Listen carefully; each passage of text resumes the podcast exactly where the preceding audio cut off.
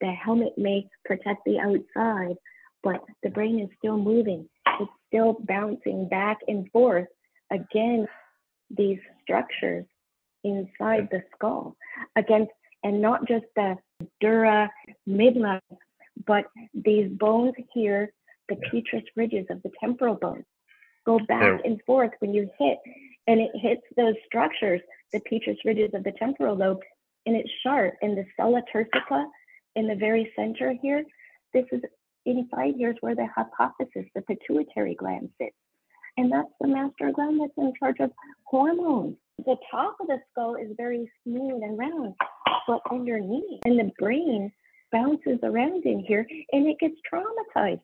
You know, woodpeckers were designed for repetitive head injury. They have ligaments inside their inside their head that hold their brain in place, but we don't have that.